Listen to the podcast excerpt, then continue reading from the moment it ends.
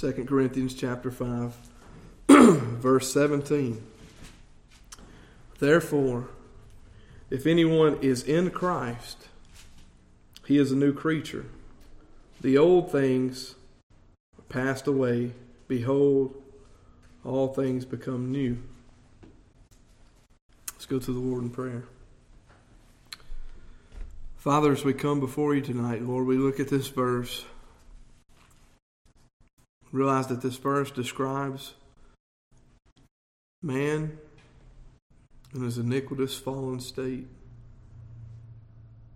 It describes Christ in his glorified, exalted state, as well as it explains what Christ has done for those who are in him. Lord, those who you have drawn to his person, or those who you have called out of the darkness into the light. And so, as we look at this, Lord, I pray two things that one, the unbelievers in the room may come to belief in you and faith in you, repentant faith that leads to salvation. And then for those who do know you, Lord, that it draws us closer, calls us to see more perfectly the righteousness of your Son Jesus Christ amidst the despair the crying out of humankind as he sins against you. Lord, in it may we see the forgiveness of sins. Lord, may we see the insurmountable debt that only Christ can pay.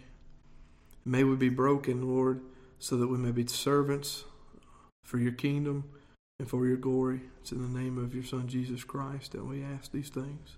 Amen. Amen. Simple verse. In the NASB, it reads, Therefore, if anyone is in Christ, he is a new creature. The old things passed away. Behold, new things have come. As I look at this verse, I believe there's infinite wisdom in the truths of, of this particular passage and this particular scripture at hand. But I would break it down into three main points. The first part, therefore, if anyone is in Christ, being in Christ, being in Christ is extremely significant. It's a doctrine, an understanding of biblical truth that defines the significance and constitution of the redemption given to believers through the shed blood of the Son of God, Jesus Christ.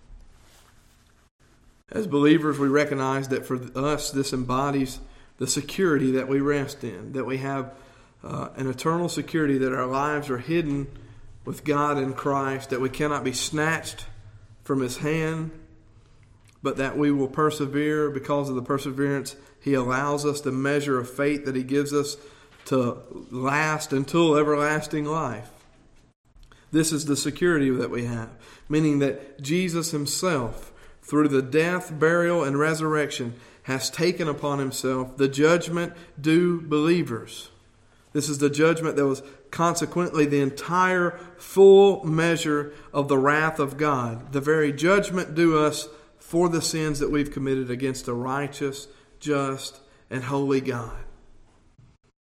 And just in reading what I had written there, it makes me think, and I've never though I guess we think this, but I've never really put it to words, that because of our sin, Jesus took upon himself the judgment, the full measure of God's wrath. What does that mean? It means that apart from sin, God has no wrath. If it weren't for sin, God wouldn't have any wrath. Well, what does that mean? It means exactly what we think it does. It means that because we have sinned against God, we have caused his wrath to abide upon our heads. It's very simple. Everything that God does is good, everything that God does is just. So also must this wrath exist because sin is as nasty as he says it is. So there we have a picture of the unbeliever of course, but also that must be a picture of the believer, uh, certainly before he's saved, but after he is saved as well. There's some truth that in order for us to need Christ, there must be something about us that is detestable, and it's sin. Through this sacrifice, sacrifice of shed blood of Christ on the cross, we have a lamb. The final Passover lamb, the final sacrifice. There is no other.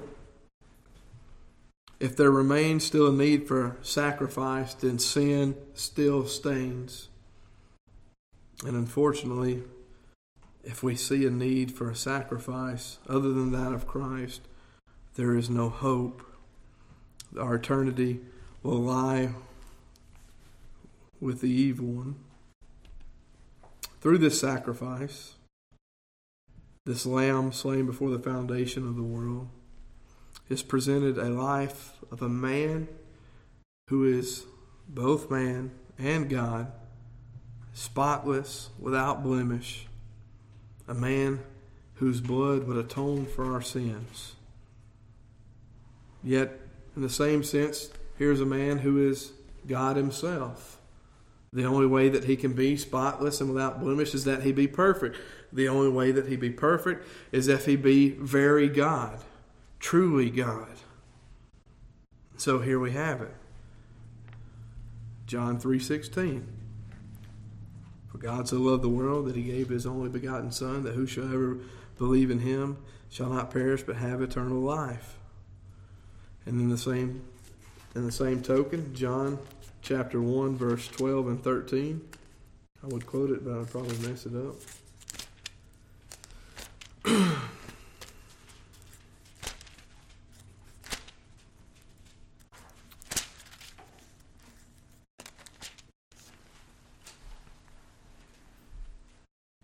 But as many as received him, to them he gave the right to become children of God. Yours may say sons of God. Even to those who believe in his name, who are born not of the blood, nor the will of flesh, nor the will of man, but of God. There's the truth. Being in Christ is being in one who is the perfect sacrifice, who brings about salvation of his own work not of the work of men, not of the work of your uh, physical ancestry, nor the will of your person, the will of your family, or by any prayer that someone could pray for you, or that even a, the, a prayer that you could pray for yourself. Then Romans 10 9 says that if thou shalt confess with thy mouth the Lord Jesus and shalt believe in thine heart that God raised him from the dead, thou shalt be saved in Acts 3:19. Repent ye therefore and be converted. Conversion means that there's a change. That your sins may be blotted out when the time of refreshing shall come from the presence of the Lord. This first part about being in Christ tells us a lot about how we're viewed. Being found in Jesus means that we're no longer viewed by God as the iniquitous people that we once were and that we still remain to be. But positionally, when He looks upon us, He sees that we are His chosen people. He chooses to see the righteousness of Christ imputed to His bride. After Jesus being baptized of John the Baptist, we see this in Matthew 3, verse 17. And lo, a voice from heaven saying, This is my beloved Son, in whom I am well pleased. Therefore, God loves his Son, he also loves his bride. That's what it means for us to be in Christ. He loves his ransomed. God is pleased by the person of Jesus Christ. Being in Christ also means that we're no longer condemned, but now we look forward to eternal life this eternal life is given only through one, Jesus Christ, the Messiah, the Son of God, Son of David, the I am. Then in 1 John chapter 2, verse 25, and this is the promise that he had promised us, even eternal life.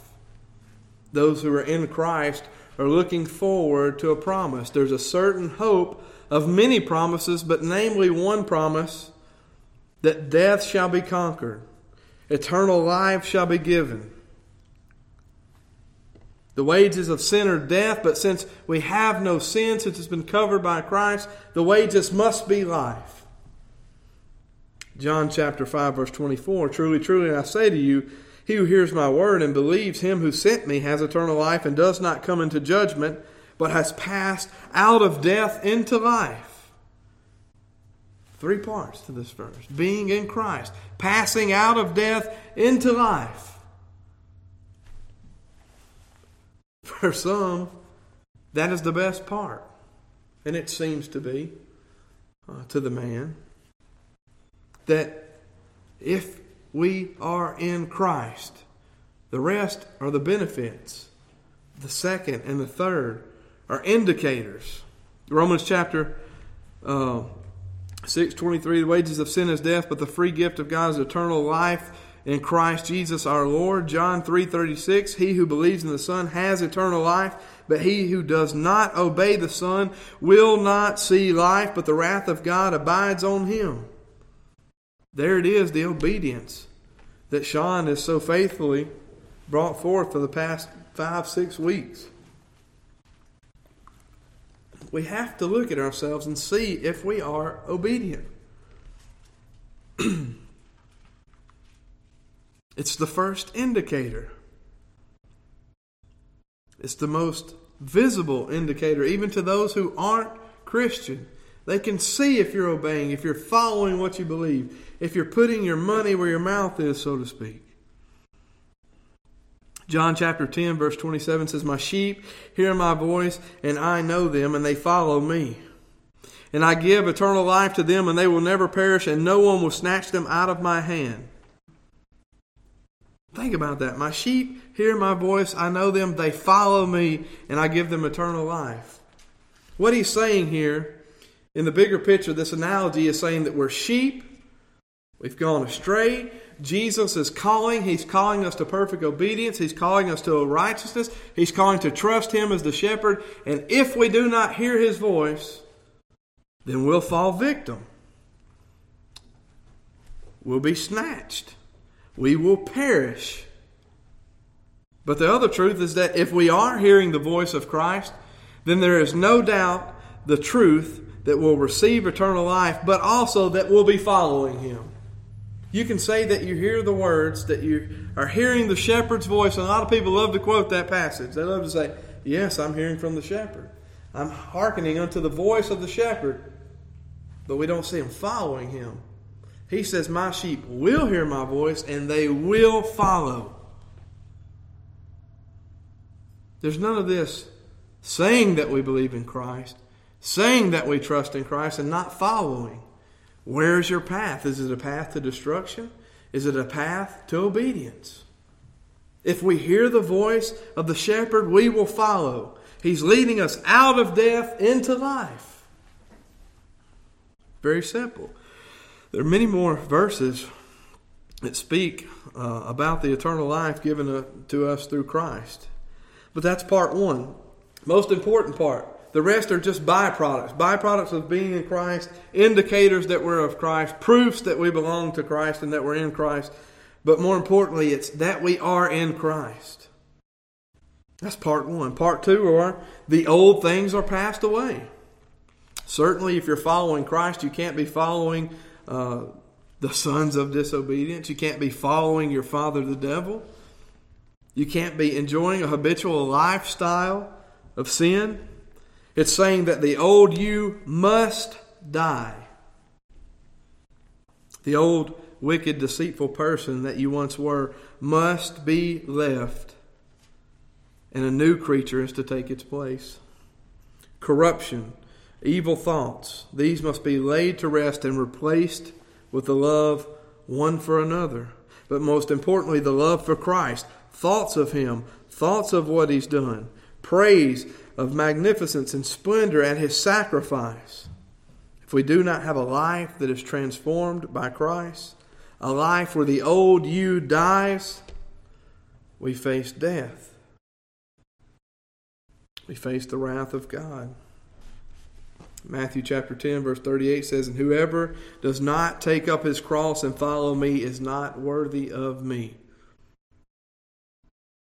To be worthy of Christ is to follow Christ, is to take up your cross. To take up your cross, you must be on the cross.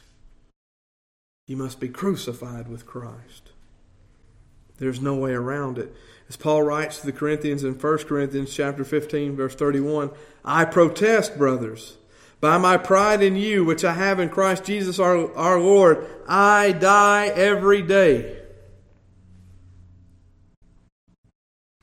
Sin is around every corner. We face it with every breath. And we must die to sin each and every time it rears its head. 1 Peter chapter 2 verse 24 He himself bore our sins in his body on the tree that we might die to sin and live to righteousness by his wounds you have been healed Here's a description Christ bearing the sins of man in his body on the tree physically that we might die to sin spiritually and live to righteousness spiritually, physically, being resurrected. By his wounds you have been healed. His wounds brought forth the spilt blood of the Messiah, brought forth the Lamb, and the blood of the Lamb, most importantly. You see, the old things are passing. It's a distinct, inevitable truth that is observed in the life of the truly converted believer. Luke chapter 9, verse 23. And he said to all, If anyone would come after me, let him deny himself, take up his cross daily, follow me. To follow Christ, we must deny man of sin that we once were.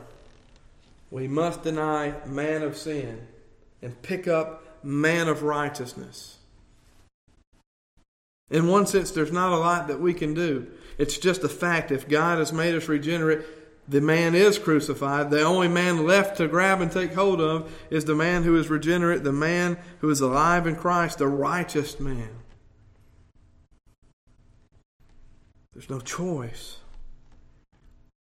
It's an evidence, it's a fruit of the working of faith, the grace of God. Galatians chapter 5, verse 24 And those who belong to Christ have been crucified and they've crucified the flesh with its passions and desires. How much of a reality is that? That we, who say we belong to Christ, have crucified the flesh, have denied the flesh, have killed the flesh, have brought our flesh to trial before God, saying that we know that it's not right. The flesh deserves to die. Sin needs to be eradicated. John chapter 12, verse 24 Truly, truly, I say to you, unless a grain of wheat falls into the earth and dies, it remains alone.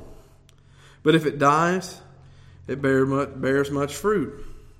It's apparent in the understanding of these verses that the death of the old must occur if to take place is the regeneration of a new creature, the creation of a new creature. This is what it means to be born again. Nicodemus knows. How can you enter the womb of your mother a second time? You can't. How can you bring forth a new man? You can't. You can't work your way to salvation. You can't work your way to baptism. You can't work your way to righteousness. You can't work your way to heaven. You can't work your way to Christ. The death of the old must occur so that the new is formed. The old person cannot exist in the same place as the new person. One must die in order that the other may live. For sin and the sin debt to be paid for, death must occur. It must be true also with the new man. If the new man is to come forth, the old man must die. A house divided cannot stand. Should we be double minded? No, we shouldn't. Live a life with an eternal perspective, an eternal outlook. Isn't this the picture of Christ? You know, in one sense, Christ went to the cross because he had an eternal perspective.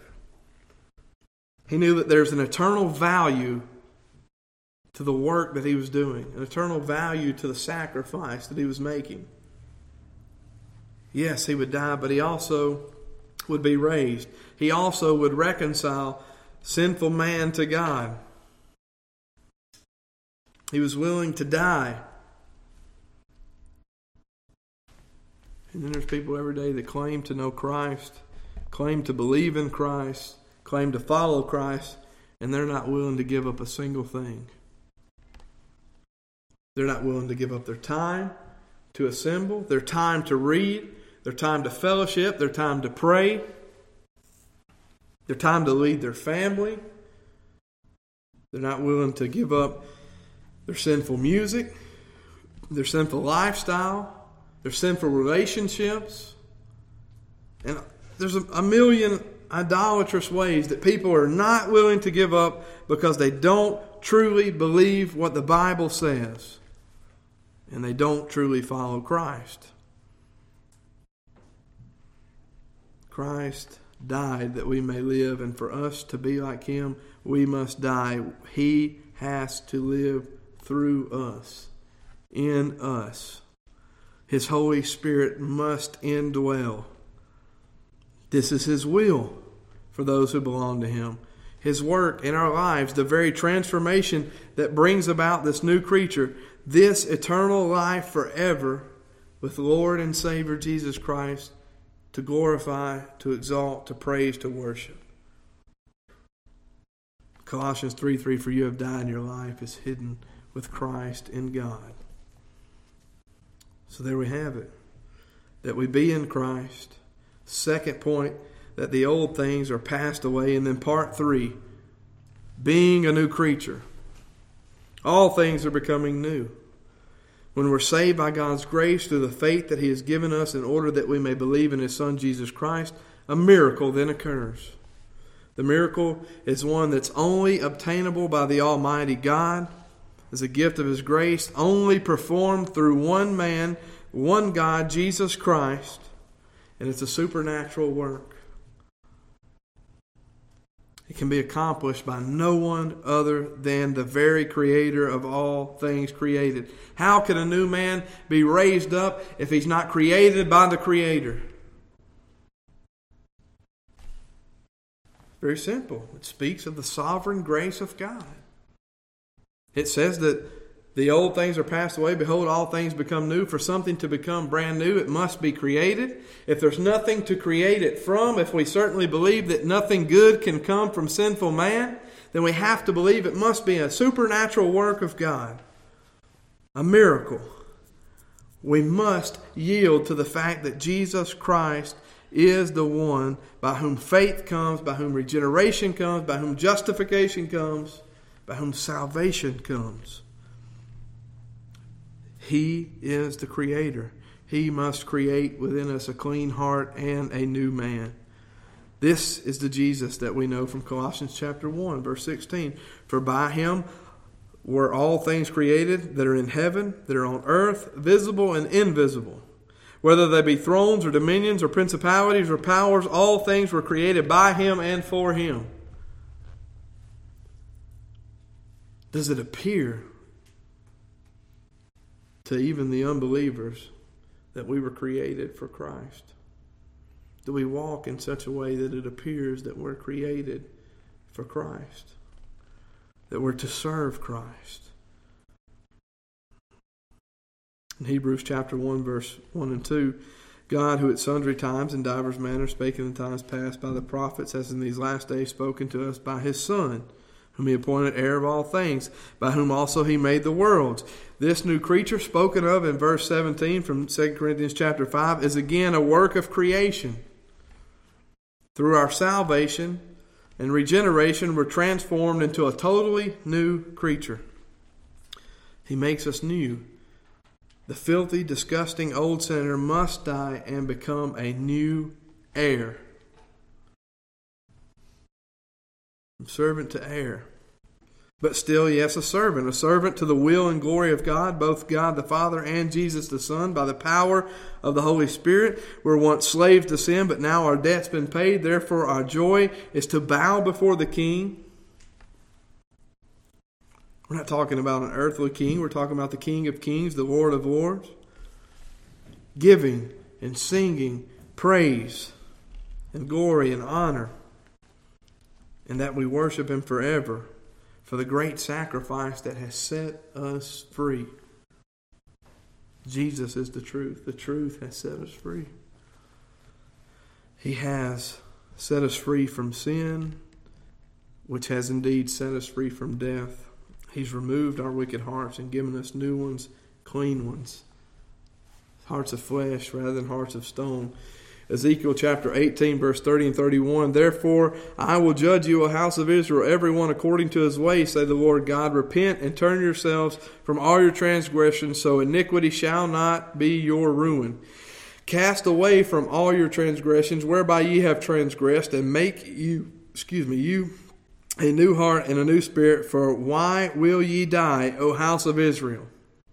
We must repent if we're to be converted.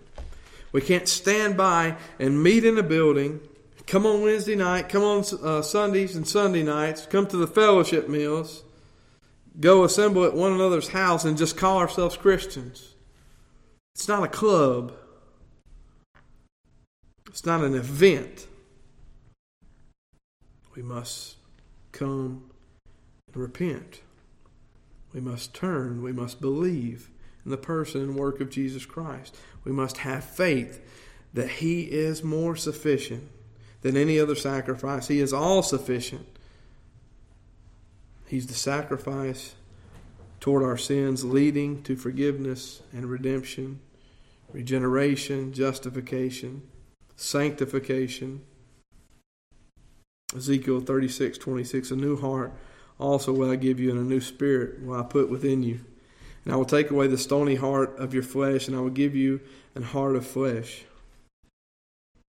How are we to be sure that we're being transformed? We test ourselves against Scripture. How do we know? What part do we take?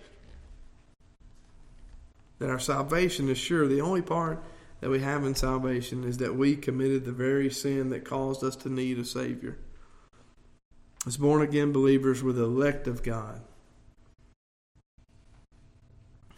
Homework is to read Ephesians chapter 2. We're transformed by the work of the Holy Spirit. Romans 12, 2 says, And be not conformed to this world, yet be transformed by the renewing of your mind, that you may prove what is that good and acceptable and perfect will of God. This is says also in is said also in Ephesians chapter 5 Husbands, love your wives, even, even as Christ also loved the church and gave herself, himself for her, that he might sanctify and cleanse it with the washing of the water by the word, that he might present it to himself a glorious church, not having spot or wrinkle or any such thing, but that it should be holy and without blemish. Hear ye, followers, proclaimers of Christ. Are you reading the Word daily? Simplest first test. If you can't get past that, there's no, no reason to continue the test. Are we reading daily? Do we meditate on it day and night? Applying holy truth to our lives? Are we submissive to those in authority over us? Bosses, fathers and mothers, husbands, we must study and show ourselves approved. We should desire to be found in the presence of the Almighty, to be found in the presence of Christ, walking with Him through His Scriptures, in fellowship with Him, through prayer and supplication, for through Him we have obtained salvation. Galatians chapter 6 verse 15 For in Christ Jesus neither circumcision availeth anything nor uncircumcision but a new creature Ephesians chapter 4, verses 23 and 24. And be renewed in the spirit of your mind, and that ye put on the new man, which after God is created in righteousness and true holiness. The new man created in righteousness and true holiness. There's the end of the test. Is there righteousness? And is it self righteousness? Or is it the righteousness of Jesus Christ? And is there holiness? What type of holiness is it? Is it just simply piousness? Or is it true holiness that comes from a walk with Christ? It's a very simple verse. If you're in Christ, you're a new creature. But there's a reminder at the end. If you think that you're a new creature, be reminded that the old things are passed away, all things become new. Not just your speech in front of certain people, not just your Sunday mornings become new or your Wednesday nights become new. All things become new. Why? Because the position of your fleshly outlook is swapped, it's replaced. You used to like things because they served self. Now you like things because they serve Christ. You used to desire things because they appeal to self. Now you desire things because they're what Christ wants. They're what's good for His kingdom. It's so hard because it's impossible for us to do a work, for us to answer a calling like that. But it's so easy because it's just simply following Christ, desiring Christ. But it's only simple because He does it.